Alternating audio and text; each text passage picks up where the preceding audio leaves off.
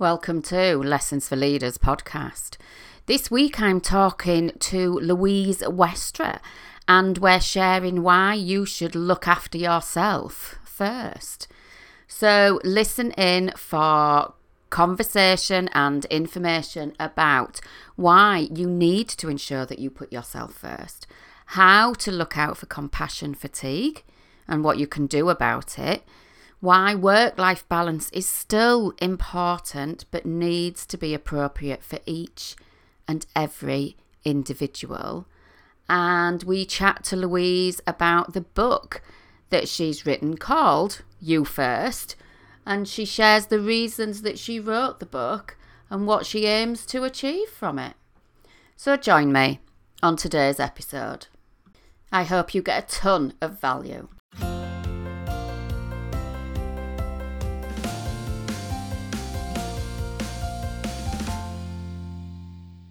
Welcome to the Lessons for Leaders podcast. Each week, I bring you lessons, learnings, tips, and advice to enable you to lead with ease in business without the stress, doubt, and overwhelm, so that I help you to increase your performance, be resilient, and thrive in life.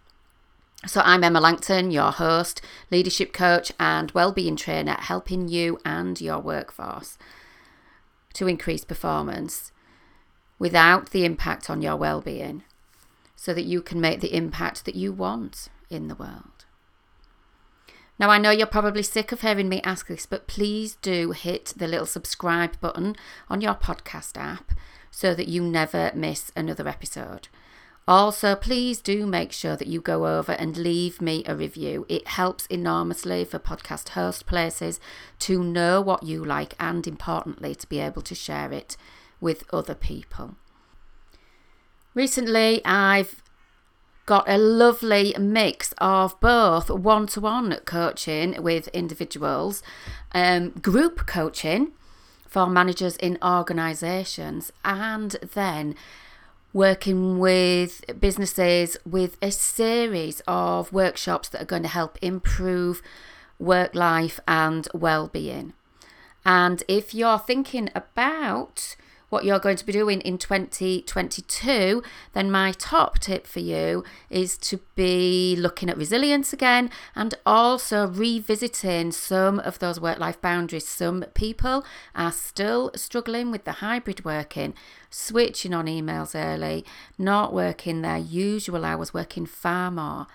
So, those are the areas that you can focus on. And if you want more, then do get in touch with me. We can book a call and talk about what are the common themes that I'm seeing and what sort of things might be able to help you individually or with your organisation. Get in touch with me, Emma at emmalangton.com. I'd love to hear from you. So today I'm joined by Louise Westra. Louise is a naturopath and best-selling author and for the last 18 years she's been collaborating with women and men to build and then sustain the best health of their life. She says this means being consistently energetic, hormonally balanced, with an immune system that we can rely on. So, Louise, welcome to the Lessons for Leaders podcast. I'm delighted to have you here. Uh, I'm happy to be here, Emma. I love a good chat. So, do you want to just start by letting the listeners know a little bit about what you kind of really do aside from the formal intro and what brought you to do what you do, really? Yeah, absolutely. So, my work is helping uh, high, high potential and high performing uh, female leaders to put themselves first so that they are creating the energy levels and the resilience that they need for the life that they dream of. And I don't just want women to avoid burnout, I want them to be actively flourishing. So you and I both see this very uh, often that so many women are striving for excellence within their profession and at the same time they are to some degree settling for mediocrity when it comes to their energy levels, their health, their immune system, and so on, because actually they're often unwittingly paying a price uh, for that. And one of the yeah. reasons that I'm so passionate about this area is because I had burnout myself in my late 20s. And often we find that, don't we, that we're better and more passionate about what we do when we've had a little bit of that experience of these things, or there's been something quite compelling either in our home life or in our work life that kind of drives us um, forward with that. But it also, I think, means that we really get people don't we? Because we've got that ability to be really empathic and stand in their shoes. But sometimes that empathy can be a little bit too much as well, can't it? And that's what we can also find with the the leaders that we work with when they're in that. We've talked about this a little bit, haven't we? Anyway, within that caring profession, if you like, or because we care so much, we can almost sometimes care too much, can't we? Yeah, I mean, one of the things I've I've said to you, I know, is that compassion fatigue is one of the um, is probably the number one symptom that I now know tells me that I need a break. So when I get to that point where I'm either kind of like, I'm not really feeling, you know, I'm not really feeling empathy for this person, but at the same time, I'm also having moments where it's like I feel everything so deeply with every fiber of my being that I know that I need a break. And, and actually, that was one of the things in my, you know, even in my teens, as somebody that, that was very passionate about making a difference in the world, that I really had to learn to start budgeting my outrage because I was, you know, supporting lots and lots of causes as a teenager and in my early 20s, and then wanting to be all the things for all the people. And you know that archetype helper which does undermine if we don't if we don't have the boundaries in place if we don't learn how to balance our natural strengths you know when we consistently put the needs of others before before our own we we can only at some point uh, find that that's to our detriment yeah, absolutely. You know, we've got all of these phrases, haven't we, about um about I mean self care and stuff that people do, you know, dismiss a bit of self care. I think, and you, and there's these phrases about put your own oxygen mask on first, and you can't pour from an empty cup, and you know, I have even seen recently little um images about um, you know, you wouldn't let your uh, phone battery go this flat. So why do you let yours? Recently, I think I've seen been saying, you know, there isn't really a work life balance. I still think it is about balance. It doesn't necessarily mean that we have to spend as much time looking after ourselves as we do doing the work type thing. Um, but it, you know, it is about that balance, isn't it? And in able to really reach that potential um, you know professionally and personally for for people because we we spend such a lot of time at work i think we are we're still challenged with this idea of you know what work life balance looks like and that taking care of ourselves and i don't like the term self care for a number of reasons because i think it underplays the absolutely fundamental need to look after ourselves first on a, on a very basic but consistent basis.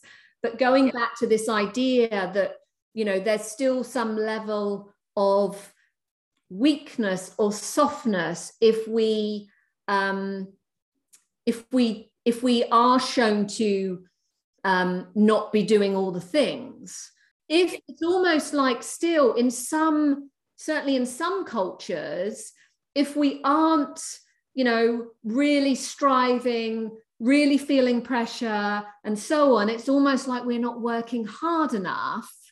When in actual fact, that is absolutely not true. And in fact, if we do feel like we're under the cosh more often than not, then you know our ability to lead, our ability to move up the levels, and then you know create some level of cultural change is is going to be impaired. Yeah absolutely. And is that what what sort of drove you to write your book then? So you've got a book out called you first haven't you?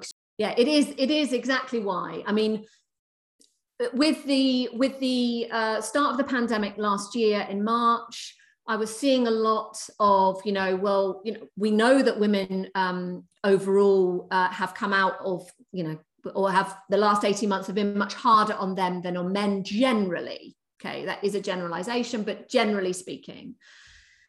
At the same time, I was seeing a lot about, oh, you know, women have lost their surge capacity and, you know, then they're struggling to really meet the challenges of, of the new normal and all this kind of stuff. And without sounding harsh, as far as I'm concerned, yes, of course, the pandemic is, has been an extraordinary event, and there's both good and bad that's come that's coming out of that. At the same time, women were already in a position where they're trying to create this work-life balance that really um, isn't necessarily uh, working for them without a real framework to understand what they need in the most basic sense because and this goes back to what we were saying about self-care self-care is such such an overused term and also a term that is so easily ignored now that you know it just becomes another thing to add to the list that we can't actually get to exactly. You know, I long before the pandemic, I was when I was going out to networking, I can't even remember what exactly what I said. But you know, your little elevator pitch, you know, and I used to say, and I help you with whatever it was that I used to say. But I used to finish it with, and without adding more to your to-do list. Okay. And then people would go, oh, oh, thank God. Oh, right, yes, you know. Um, because that's what I was hearing when I was doing my little elevator pitch was people were going, yeah, my coach would just tell me to do. No, it's another thing on my to-do list. But that's not what we need, is it? We need, you know, we need less. We need to do less. We need to make it easier. We need to have tools in our toolkit, strategies, routines. I talk about massively because you know they are there to support you. I, I go, they're not just for children, you know, and we've mentioned boundaries quite a few times, and obviously the listeners will um, know how much I talk about boundaries. But before the pandemic, I had some sort of core, you know, well-being type workshops that I would go into organizations and do. And the work-life balance one was one of them. Resilience was another. And obviously sort of stress management. So they were kind of core uh, topics. The work-life balance one was kind of the least booked, if you like and then and but it had a section in it about boundaries and then come the pandemic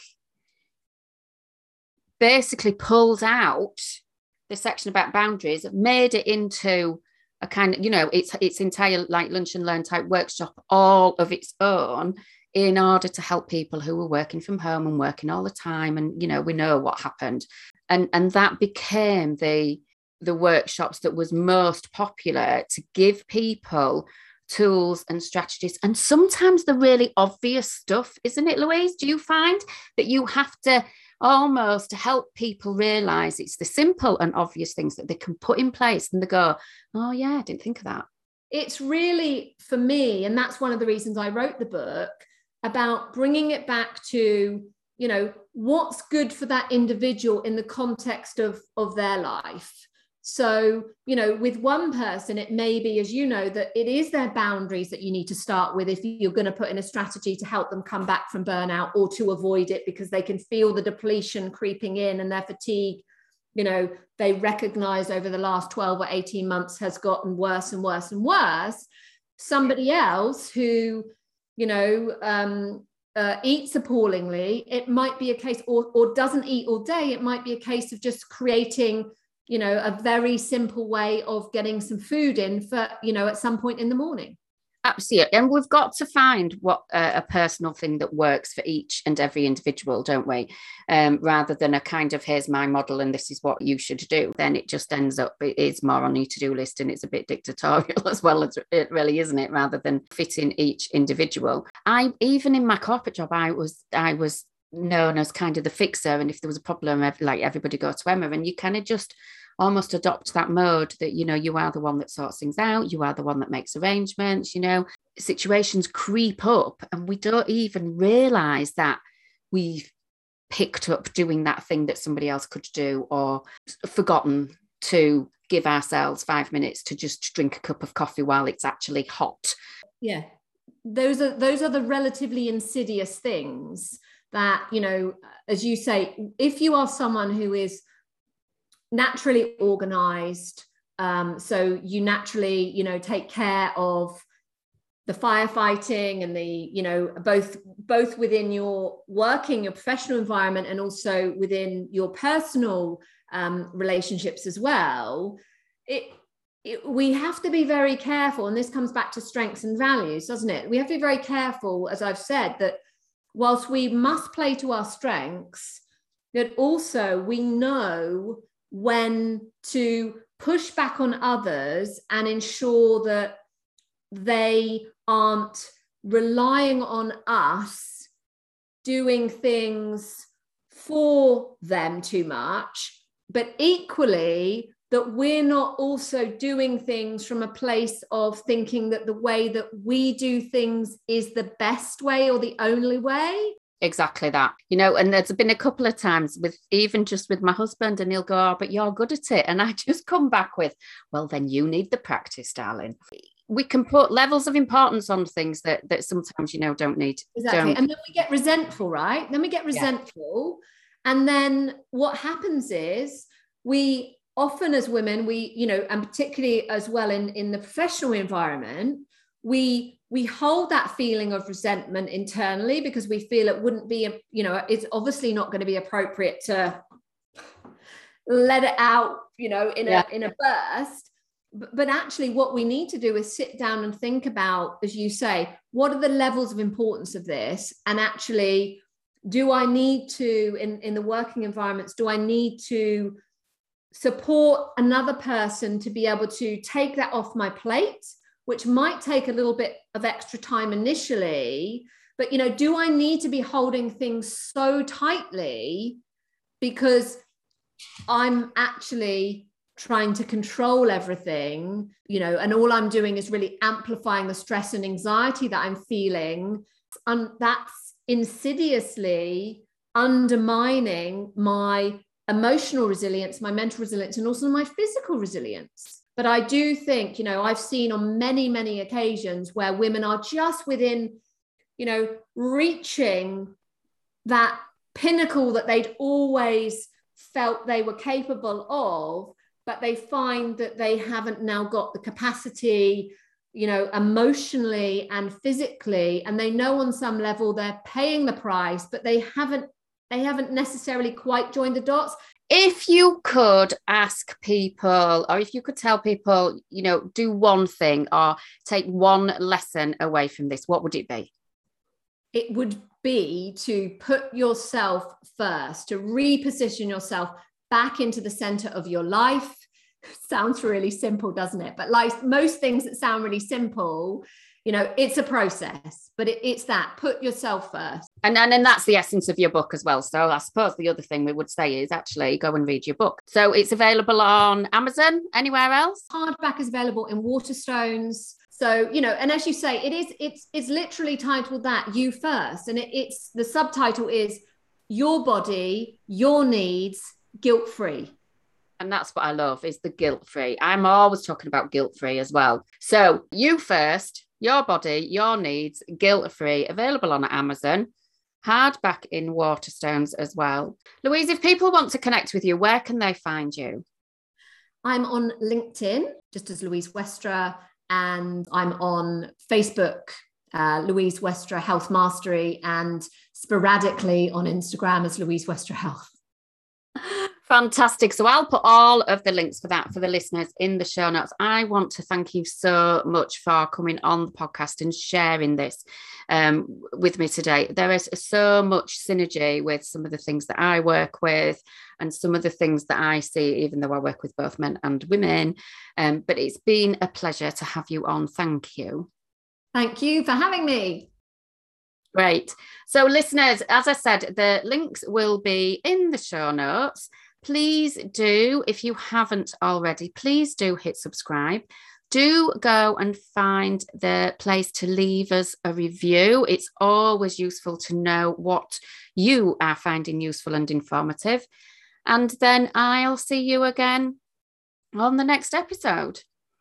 Bye for now.